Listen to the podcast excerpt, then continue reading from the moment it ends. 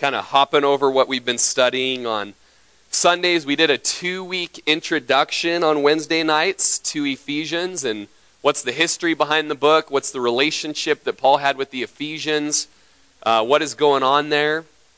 And, uh, and so, just some quick, maybe final introduction points is that uh, when Paul was writing this, he was a Roman prisoner.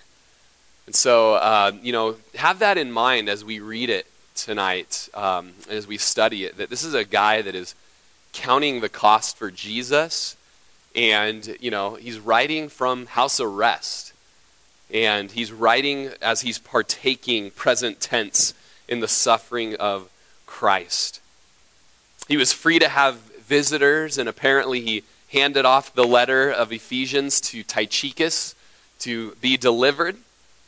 Uh, the letter deals with church truths, as we're going to see uh, throughout the weeks, not church problems, which is a bit refreshing after having spent a couple years in First and Second Corinthians, and you know, I think my hair went a couple more shades of gray uh, while we were going through those books, as we were living it out uh, even here. And um, the letter balances doctrine and duty. And we'll see in the first three chapters these deep redemptive indicatives, which means, if you break it down to my language, it's indicators of redemption. you know, uh, he's loved us, he's died for us. You know, this last Sunday we looked at that we have redemption and forgiveness of sins because of his blood. You know, those are what we call redemptive indicatives, okay? Um, and then chapter 4, verse 1 is what they call a hinge verse. So it's kind of like right there in the middle of the book, and it seems to go from all of these redemptive indicatives, what he's done for us, what he's bought for us, the riches of his grace towards us. And then at that hinge verse, it hinges over to now what do we do because of his grace? And then it just gets into three chapters of, of Christian duty and responsibility and privilege and um, instruction uh, Warren Wiersbe said, First, Paul reminds us what God has done for us. Then he tells us what we must do for him in response to his mercies. The believer who does not know his wealth in Christ will never be able to walk for Christ. So if you ever find that you're having a hard time living for Jesus, you're not spending enough time Jesus' presence, like we did tonight, just meditating on the cross and what you've done. And we need more of those times.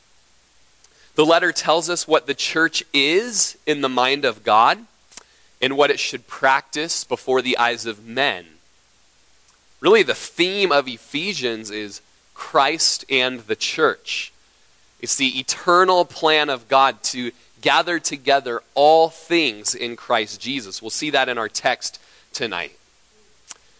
One man said Ephesians is our wealth, our walk, and our warfare, or our calling, our conduct, and our conflict.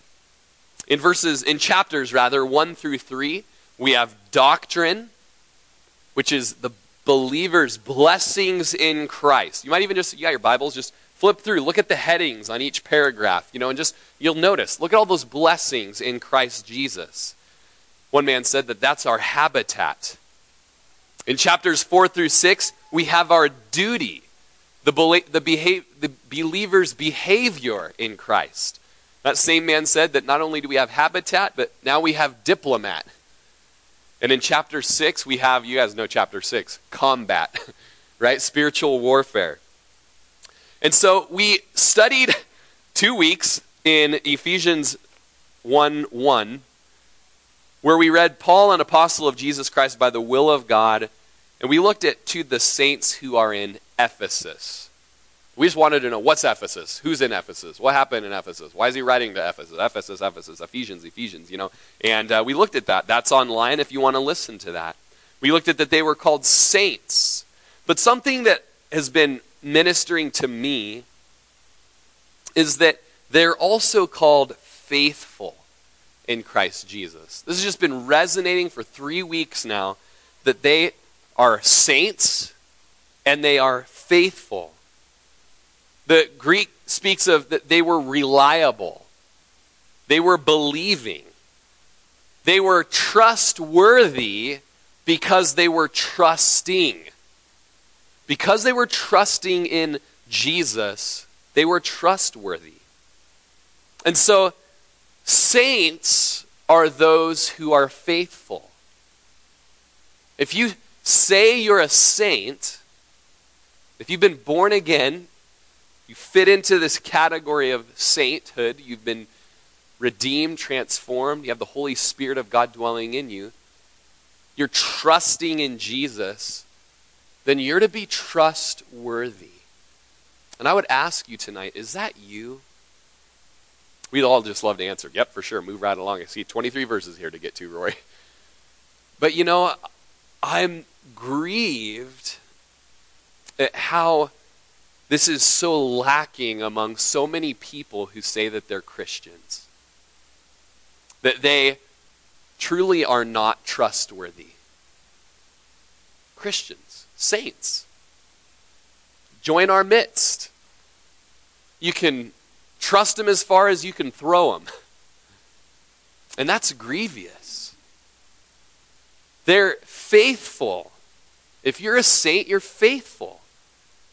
It's one of the fruits of the Spirit. Rather, it's the fruit of the Spirit that comes off of love. When you have the love of the Spirit of God in you that is peaceful and patient and kind and gentle and good and full of self control, one of those attributes of love is faithful. And I would just ask, maybe the Lord would just show, like, hey, where's the faithfulness in your life? Are you trustworthy? When Lydia got saved in Acts chapter 16, she believed, she was baptized, and she begged Paul and Barnabas, or Silas rather, if you have judged me faithful to the Lord, come to my house and stay. And then it says, so she persuaded us. so two things must have happened there. They noticed she was faithful, and like she was like, I'm in this. You know, I'm in this. If you judge me faithful, don't judge, judge not, don't judge me. Or judge me. Judge me. Core group, speak into my life. Am I a faithful man or a faithful woman? Church, speak into my life. Friends, brothers, sisters, am I faithful? Be willing to be vulnerable. We need each other. Covenant members of this church who have said, I understand the New Testament principles of the local church, and I understand that, and I want to be held accountable to that. Are you, are you even attempting to live that out? Maybe just the Lord would have brought you here tonight to just say, hey, remember, not out of some sort of legalistic duty, but a duty that's born out of the privileges of grace. Remember to be faithful. Husbands, wives, be faithful to each other. Friends, be faithful to your commitments. The Ephesians were those that Jesus could write 30 years after he ascended, or rather, it would have been 60 years. In about 90 AD, Jesus wrote to them in Revelation chapter 2 and said, I've judged your work, I've tested you. And you've been faithful. You've been faithful to kick out the false apostles. You're faithful in so many ways. This one thing I've got against you, you've left your first love but you're faithful. That's one thing that the Ephesians had going for them. And look in your Bibles back to verse 15 of Ephesians 1. He says, Therefore, I also, after I heard of your faith in the Lord and your love for all the saints. Again, he says, You're faithful. You're faithful and you're full of faith, filled with faith. And what is something that is coupled to that faithfulness? A love for the saints, loving each other. We'll get to that a little later in verse 15, but that's just stirred in my heart as I've been studying this. And, and certainly, they were faithful in the sense that they had put their faith in Jesus. That, that's the ultimate. but then those who trust are trustworthy. And there's no condemnation tonight as you hear this, as you're in Christ Jesus. This is just, and the Lord just speaks to us through His Word.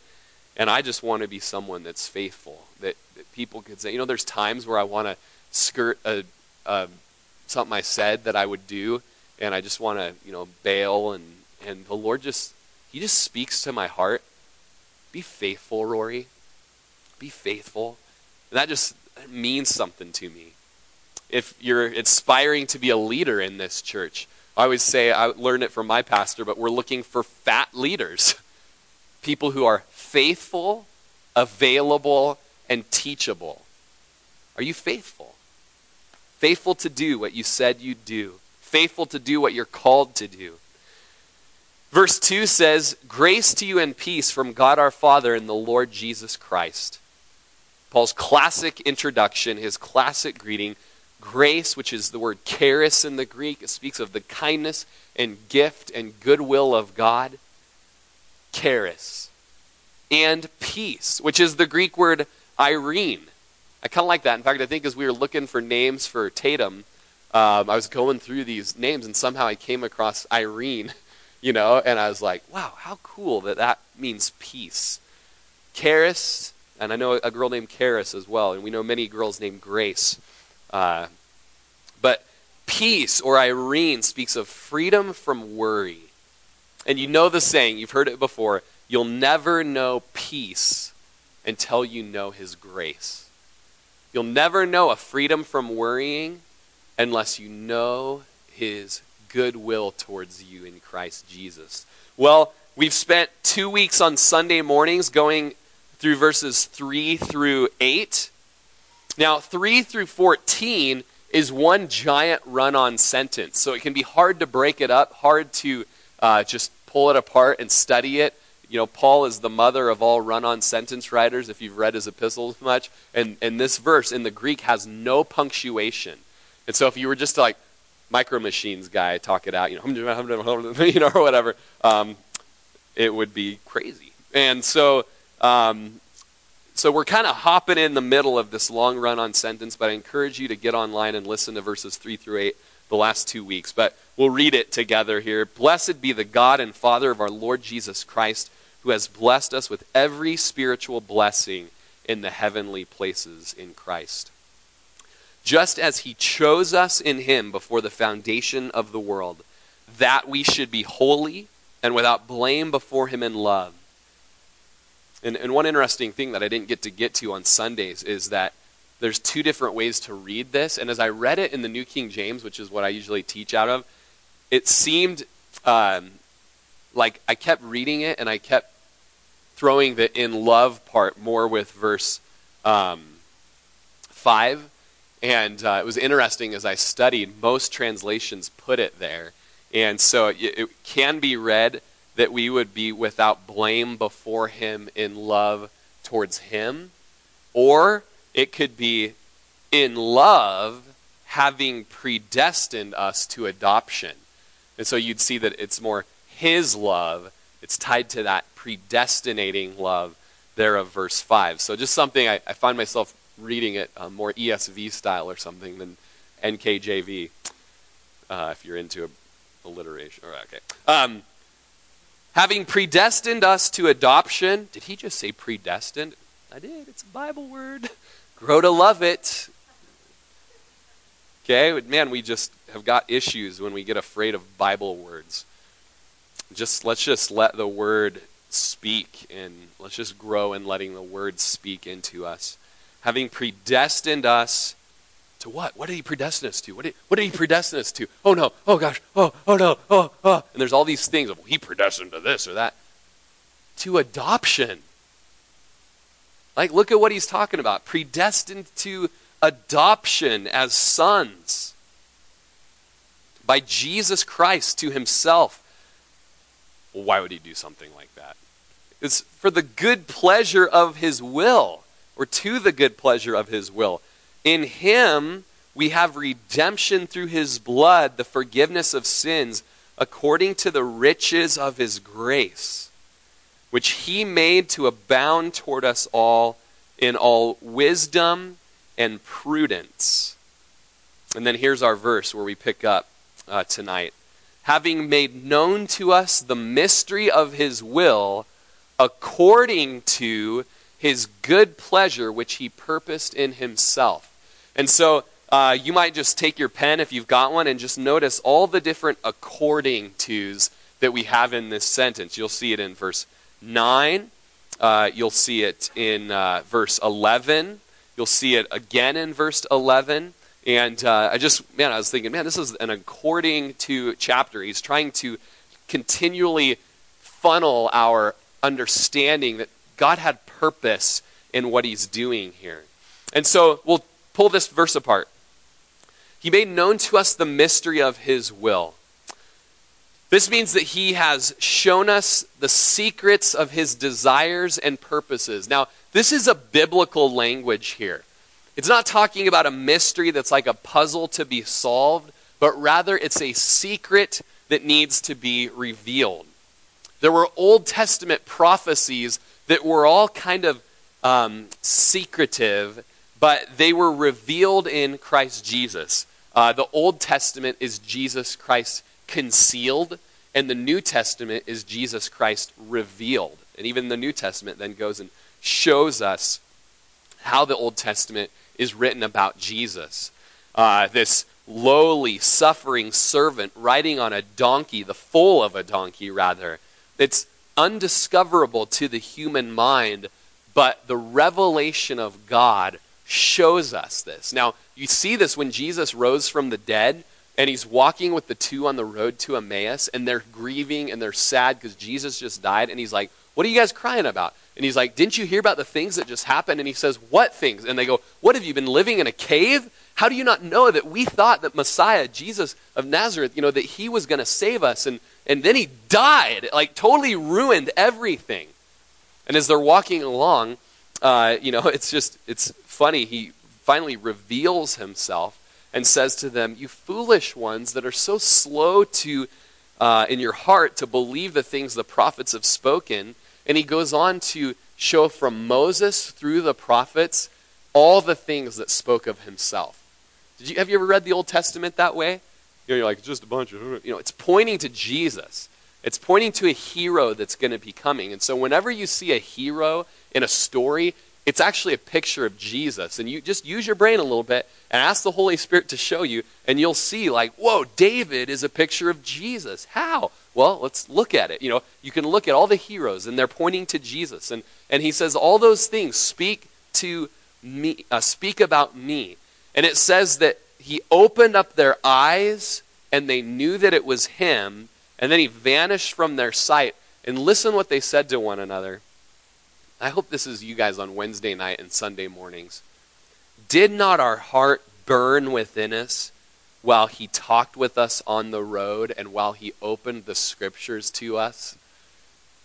Like, do you remember? Has that ever happened to you? I remember when it happened to me. I remember my mom being like, Did you have your quiet time today, Rory? Ah! Gotta get out my devotion. Real heroes eat hamburgers. Literally, that was my devotional book. I don't even know what that had to do with Jesus at all. You do the math.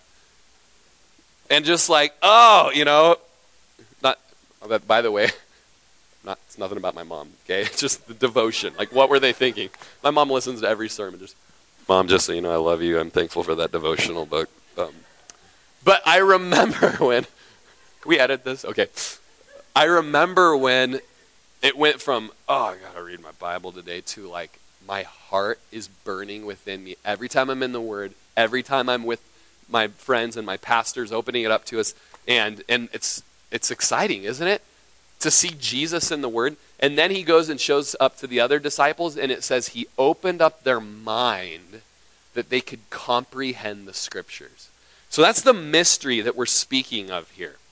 We're speaking of the purposes of God in salvation, redemption, forgiveness. In chapter 3, verses 3 through 6, there's a mystery shown to us of Gentiles that in the Old Testament, it spoke of the Gentiles being saved, but that was some crazy mystery to the Israelites. And in the New Testament, God's plan is shown to them how he's going to do this. It's kind of like the building of a building. An architect has a plan, It starts out kind of vague. A foundation starts to be built. There's scaffolding and tarps, but the more you go along, the more you begin uh, to see. Now, there are people, and we've experienced it in this church, who said that there are no mysteries in the scriptures. There's no mysteries about God. God has revealed everything about him to me. And now I need to tell you. Okay? The problem is is that the scriptures say that there still are some levels of mysteries. The secret things belong to the Lord. Even Paul, when he writes in Romans about election and predestination and all these things, and he just gives a thesis on God's great sovereign plan in the dealing and election of Israel and the Gentiles. At the end of it all, he just goes, My mind has been blown. Oh, the depths and riches of the wisdom and knowledge of God. How unsearchable are his judgments and his ways past finding out. For who has known the mind of the Lord? And who has become his counselor? And he goes on with just this doxology that's come from theology. Now, there's wonderful things that have been shown to us. So many times we're, we're like, oh, eye has not seen and ear has not heard the things that God has prepared for those that love him. And yet, then that verse goes on to say, yet God has shown them to us. We have received the Spirit that we might know the things that have freely been given to us by God. That doesn't mean we know everything about heaven. You know, there's, man, we're going to spend heaven just like finding out who God is. That's like eternity is just Him showing us who He is. But in context of Ephesians 1, the mystery is not that it's been revealed who are the elect and who are not the elect, and I've got the corner market on Calvinism or Arminianism. The mystery is, because there is, there's mystery, not that God chooses, it's that somehow in his sovereignty, he chooses, he elects, and yet there's still a very real free will. He chooses, he elects, he predestines, he calls, and yet there's still a very real whosoever believeth in me will not perish but have everlasting life. And he's the propitiation for our sins, and not for ours only, but also for the whole world.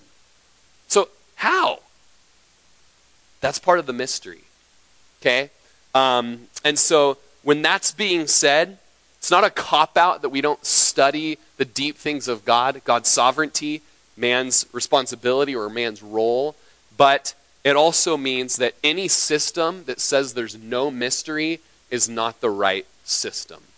Okay? And what does this have to do with us? It has to do with us because in the last year we've had people say, there's no mystery, I've got the market on it, and if you don't believe what I believe, you're not saved. Okay? And so we're just like, I'm sorry, but the Bible teaches also this. So, yes, and this. Okay? This is, this is what comes into our church. So be ready for it, guys. Okay? Um, we've, we've studied that. We've talked about these things before. For more on this, um, you can listen to Romans 9, 10, and 11 on our website. And you can also listen to our Equip class of soteriology, which is the study of salvation. But you also don't have to. Here we are in Ephesians, and you're being taught here as well. Um, so, what is this mystery? The cool thing about the Bible is that just keep reading. okay, don't just camp out on one verse. We get ourselves in trouble when we do that. This mystery is that at the end of verse 9, according to his good pleasure, which he purposed in himself. So, everything about election, predestining, all these things, all the blessings of God, it was all for his good pleasure. It was all about his purpose. The language speaks of a pleasing desire for your own intended plan. The scriptures speak about his counsel will stand and he will do all his pleasure. Or he says, I have spoken it and I will also bring it to pass. That which I've purposed, I will do it. And so, somehow, on the sovereign end of God's doings, whatever he's going to do, he's going to do. And then you've got Moses begging with him to change his mind. And the Lord says, Okay. If you can do this, things could change. Or, oh, I will relent. Or, wicked King Ahab, you're going to die, you pagan, filthy king. But I'm repenting and I'm sorrowful for my sin. Okay, you're going to live. I'm going to give you more time. You know? He's going to do what's in his plan. Nothing surprises him, but he gets to do what he wants. I don't get it. Me neither. It's a mystery. Okay? Some people get it a little more than I do, and I'm not saying they don't. They, they probably do. But then at the end of it, they go, and yet there's still some mystery to it. And so, praise God, right? When Peter's preaching, he says that God did whatever his hand, or it's rather, I'm sorry, it's during the prayer in Acts 4. You did whatever your hand and your purpose determined before to be done. When it came to the crucifixion of Jesus, the betrayal, the arrest, the standing before Pontius Pilate, oh my gosh, what's going to happen? Oh no, I don't know. God's not in control anymore. No, he did what was his determined purpose to be done. But the, the, the mystery here, what's Paul talking about? Mystery. Oh, I know the mystery. You don't. You don't know what what's what's he talking about? It's verse 10. The mystery is that in the dispensation of the fullness of the times, he might gather together in one all things in Christ, both which are in heaven and which are on earth, in him. In other words, the mystery that he has shown us was his task, his plan, him as administrator planning for a final period when an era is done, when it all is complete. And this happens all throughout the Word. You know all those it shall come to pass passages in the Bible, like in Daniel, and it shall come to pass? Those are all speaking of the purposes of God. Or in Galatians 4 4, one of my favorite Christmas passages, believe it or not, is in Galatians. That when the fullness of the time had come, God sent forth his son, born of a woman, born under the law. That's a Christmas passage. We did, I think, this last year for Christmas Eve service. At the fullness of the time, in the dispensation of the fullness of the times, at the crescendo of human history, if you're talking music terms, okay? God sent forth his son, born of a virgin, born under the law to fulfill the law, that he might redeem us to be his sons and daughters. That's part of this. He's showing us what he's doing. What was he doing in the Old Testament? If you're a surfer, you're out there, there's nothing, there's nothing, there's nothing. You're just trying to kind of hold yourself in place. And then you see the set coming in, and you start paddling, and you haven't surfed in like three years, and you're like, my arms don't want to move, and I got to go faster and faster. And finally, you like kind of get up on your knees and you fall over. But there was a moment where you had a chance to hit the crescendo of the wave and be carried in. And so the mystery, as you read this, isn't God's given me the corner market on this theological point of election predestination. The mystery is God has given you the corner market on that all things will come under the lordship of Jesus Christ. And how has it been happening? Look at his first coming. And how will it happen? There's some mystery there, but he's going to come back again. He's going to take us to himself, and he's going to come and he's going to judge the world, and he's going to rule here on earth. On earth. He'll be here ruling. Did you know that? It's going to happen. Hope you're on his side. Me too. Okay. And this is stuff that's heavenly stuff and earthly stuff. It's all going to come together in the dispensation in the right time because he's the administrator and he knows how it's supposed to go.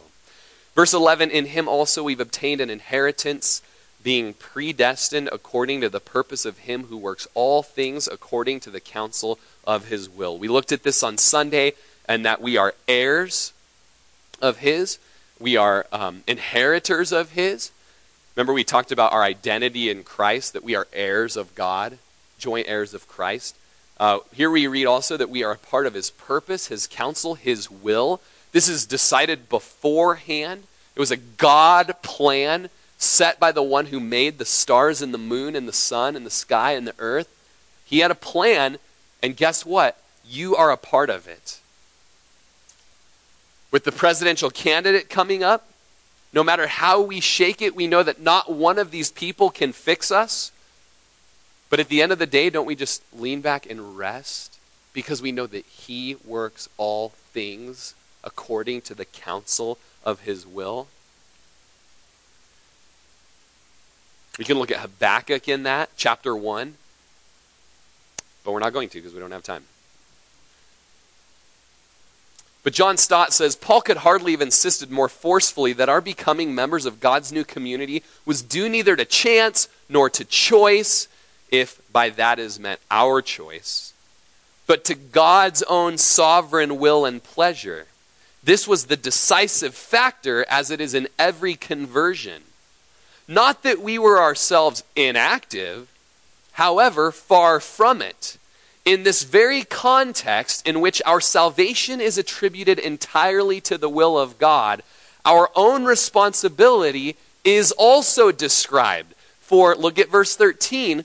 First, we heard the word of truth, which is also called the gospel of your salvation. Then we believed in him, Christ, and so were sealed with the promise of the Holy Spirit. Let no one say, and by the way, this is a reformed guy saying this, let no one say, therefore, that the doctrine of election by the sovereign will and mercy of God, mysterious as it is, makes either evangelism or faith unnecessary. The opposite is the case. It is only because of God's gracious will to save that evangelism has any hope of success and faith becomes possible. In other words, as we look at all this, it starts with God. Okay? Man has choice, there's freedom, there's choosing, there's receiving, there's believing, there's trusting, there's obeying. But it doesn't start with us in our own, I'm a pretty great guy, I think I'm going to believe in God today. It starts with Him, His choosing, His beckoning, His drawing, His convicting, His loving, His grace, and we see it and we go, I want that. I want that. Verse 12, that we Jews, oh, by the way, I added that word Jews. that we, parentheses, Jews, who first trusted in Christ should be to the praise of his glory. So the first ones who trusted in Jesus, it was the Jews. They were, they were the first with a purpose. Okay? Remember, Romans says, I'm not ashamed of the gospel of Jesus Christ, for it is the power of God unto salvation for all who would believe, for the Jew first, and then also for the Greek. And so the Jews believing that first little part of them would be to the praise of his glory. And you might underline all the things that show the purpose here. It's all to the praise of his glory. Uh, it's all to the praise of his glory. Verse 13, we've already read it three times and studied it on Sunday morning, so uh, because it ties into verse 3, 4, 5, 6 and um, and how there's also a human aspect of salvation, and that is uh, verse 13: trusting after you hear the word, the gospel of your salvation. There's believing, and then there's a God part, sealed with the Holy Spirit of promise. It's a wonderful part of that last verse there is this sealing of the Holy Spirit. It speaks of well, let's read verse 14 too. The spirit of promise, and this is important, guys. I know that it's getting late and we're only on verse 14, but um, this is encouraging for you tonight. You're here to hear this.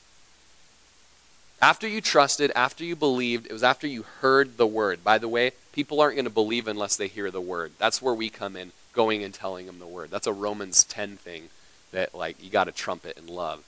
But uh, as we hear the word, then we trust or we believe. And then when we believe, we talked about this a couple of weeks ago, looking at the Holy Spirit in Ephesus. We're sealed with the Holy Spirit. Okay? Uh, he seals us as, it says, a guarantee of our inheritance. And so there is there is the hope of heaven for us as Christians. We don't have to worry every day, like, am I saved? Am I not saved? Am I saved? You guys, my hope is built on nothing less than Jesus' blood and righteousness. We're going to backslide. We're going to stumble and fumble. but He will bring us to repentance. He will bring us back. There is eternal security. Once saved, always saved, providing you're abiding. Now, that might seem like a contradiction, but you'll be able to know if you're saved if there's evidence of abiding in your life in any way, shape, or form. Once saved, always saved. There is eternal security. And something that we don't see that He does is that when we trust in Him and we rest in Him, there is a spiritual God Spirit seal on us that is the down payment for the day when we'll see Him face to face and be brought into His presence. There's a seal. There is earnest. There's earnest put down. There's an engagement ring. There's a brand on the beast. Okay? He says, You're mine. Okay? Nothing will separate you from the love of Jesus Christ. Nothing will separate you. We're going to stumble. We're going to fumble. But part of our being kept near is being in a body where we sharpen each other, where we correct each other, where we encourage each other, where we don't let each other backslide and fall away. We get each other. We pursue each other. But what God sees that we don't see is this guarantee sealing us. It seals us until the redemption of the purchased possession. You guys remember on Man from Snowy River, part two, Return to Snowy River? Sorry. It comes in. I can't help it if it's halfway biblical. Do you remember on Man? Who hasn't seen it? Come on. Everyone's seen it? Oh, I love every one of you. Stacy? You've seen Man from Snowy River. Okay. Who's saw someone? Paul. Oh my goodness, man. Maybe we can tell if someone's not saved. No, I'm joking, Paul. I love you. Do you remember after in part two, he goes back to Mr. Harrison's place. He's riding that bay, you know. Oh, such a good part. And you know the Australian uh, soldier, you know, he does his little show, you know, and then he goes out. Uh, he goes up to Harrison, and Harrison's like, "Get out of here, Jim. You know, you never. We don't like you. Get out of here. You know, just you've been gone too long." And he says, "I'm back to get my brood mares." You know, and he says, "And whatever else is mine." You remember that? And he looks over at Jess, and then Harrison says, "She's not for you." You know, and he's like, I'll be the judge of that. You know, he hops on and he uses his cinches and stuff. To like, okay, we went way too long on that. We're not even praying for Iraq right now. But do you guys remember when Jim Craig went back to redeem his purchased possession, the brood mares and Jess, as if that's not a compliment?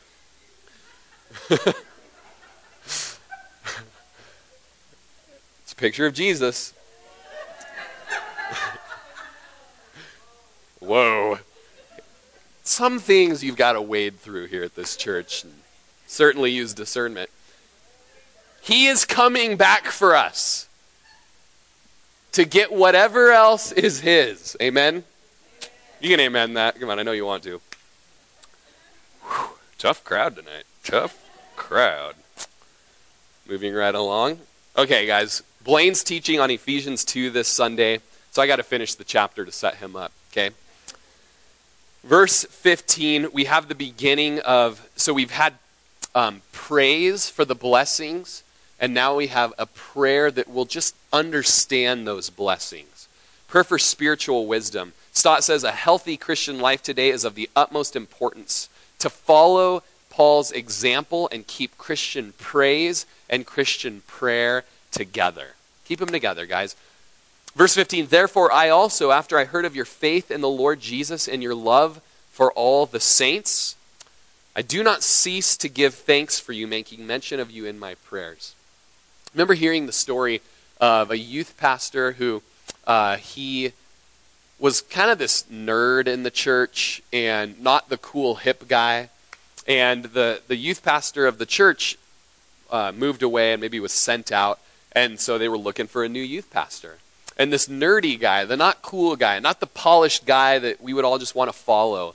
He's like, "Hey, I'd like to, you know, throw my hat in, you know, for that job." And they said, "Oh, just, we don't think it's for you." And you know, yeah, you're just not kind of the guy that we're looking for. You know, we need guys wearing Hurley stuff and you know, into surfing, and you know, like that's who we're looking for. You know, they didn't say that, you know, but it's just like he got the shaft because he was not all the outward appearance that you'd want.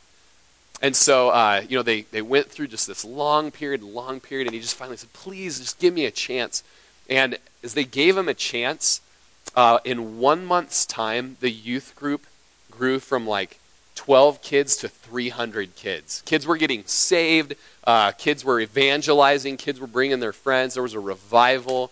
And they, the bosses brought him in, the elders, and they just said, Man, what? Like, we just got to repent. You know, we just were looking at the outward things and not looking at the heart. What's happening? And, and uh, the guys, the, the youth pastor, gets out a list that had pictures of every one of the kids in the youth group. And he says, Every day I pray over this list. And I know that that's the secret to what God's doing here. And so I wish I could say it's an everyday thing, but I love to go through our church directory. Remember at the Pulse when we used to go through the church directory, we used to pray for everyone by name. I'll go through the Facebook page and your little pictures on there. I'll pray for the pictures. I'll go through the lists of our church and the people that come here. It's such a wonderful thing. And that's something that, that Paul would do for all of the churches that he ministered in. He says, I don't even stop giving thanks and mentioning you in my prayers. And I know it's getting late, but I always love this prayer of Samuel, or when Samuel said, Far be it from me that I should sin against the Lord in ceasing to pray for you. Like when I stop to pray for you, Samuel says, I'm, I've fallen into sin. Um, I pray, verse 18, that the eyes of your understanding being enlightened, that you may know what is the hope of his calling. So does he want us to be enlightened? Does he want to be, us to be enlightened in things even pertaining election and calling? Yes. We're here. We're in the Word. We're saying, we, we've been called. Saints, we've been chosen. We've been elected. That's incredible. Let's, let's rejoice in that. I want to be enlightened in that, and I want to go more as the Lord would have us go more. There's a hope in our calling. We want to be enlightened in what are the riches of the glory of the inheritance of the saints the splendor and wealth of the possessions of the saints. Verse 19, and what is the exceeding, catch these just words, these descriptive words, exceeding greatness of his power toward us who believe. What do you think the power of God is towards you? If you're a believer here tonight, what do you think it is for you on like a on like a scale? You know, let's do the Peter Pan thing. Like, if you think it's clap, how much you think it's like clap, clap, clap, clap, clap. Okay. Wow, you think he really has some power towards you. Or is it clap, clap, clap, clap, woo, go God, clap, clap, clap.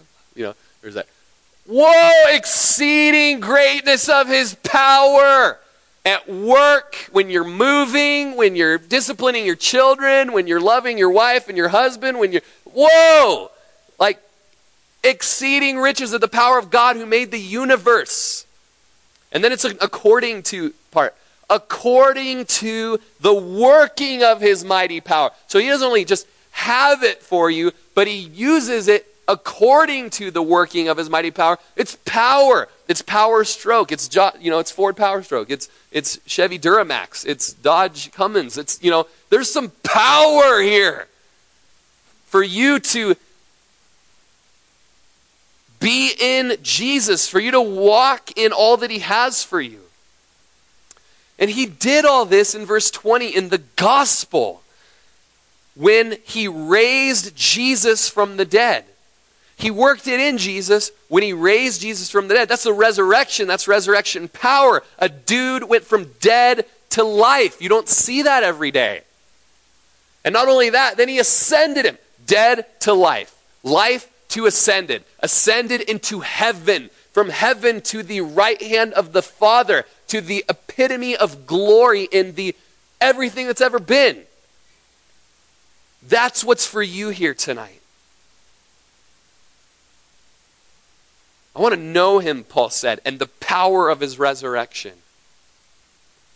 Verse 21 far he was seated up far above all principalities and powers and might and dominion and every name that is named not only in this age but in the age that's to come he's above it all He's the head of principalities and powers, angels, demons, Michael's, Gabriel's, Lucifer's. He's above them all, and he's got a better name, and every knee will bow to them. He's That's everything in the past, everything in the present, everything in the future. And in verse 22, he's put all things under his feet and gave him to be head over all things to the church. This is part of the kingdom now and not yet. Because there are things that have been put under his feet, and there are things that Hebrews 2 8 says, but now we do not yet see all things put under him. But we will see it all one day. And we see in that verse that he is the head of the church. Now look at verse 23, which is his body, the fullness of him who fills all in all. Something that's beautiful about this verse as we close is that the church, universal and local, we're not talking about a building, we're talking about the redeemed people from all of eternity. They are the fullness of Jesus. Okay, so what that means is when I'm not with my wife, I'm not who I am. You guys know that, right? Like you've been there, you know that. Or when you're not with your kids, you're not the fullness of who you are. And when Jesus isn't with his bride, when his bride isn't being his bride, when the body isn't being the body for the head, Jesus, we're going to get that in Ephesians 4, then there's a lacking. So Jesus is the head of the church, the church is his body, and it's the fullness of Jesus. That's not something heretical, that's something that Jesus has done and worked out. He purchased, he bought his bride, he pursued her. A groom is all about his bride. The fullness of him fills him up. And that's where we close tonight at 8:05. Iraq is going to be our nation of focus for the next week. We're going to pray for Iraq uh, this next Wednesday night since I had to power through all those verses. Um, but we'll put some uh, videos up for um, for prayer because we want to be praying for them. I hope uh, now that you know it's Iraq that you'll maybe even do some research and post some things on the Facebook page and. Um, by the way, we're putting together what we call like our global discipleship team. And if that's something that interests you, you just want to be a part in this church of helping keep missions at the forefront of our body, um, it might be something like, you know, we've got a map out front that we painted on the wall, and maybe you would pin that, uh, pin a little article about the nation of focus that week on that wall. Or maybe it's, you know, you just take the initiative to be posting things about that nation uh, throughout the week. Um, could be everything to you're on the fundraising crew for missions, or you're on the local missions teams and like reaching out locally. There's a lot there, but will you guys be praying about that? Maybe God would have you guys be uh, a part of that. And can we send out one of the Lukers to just go tell the kids to come on in and close and worship? You guys just look like full of energy and ready to ready to just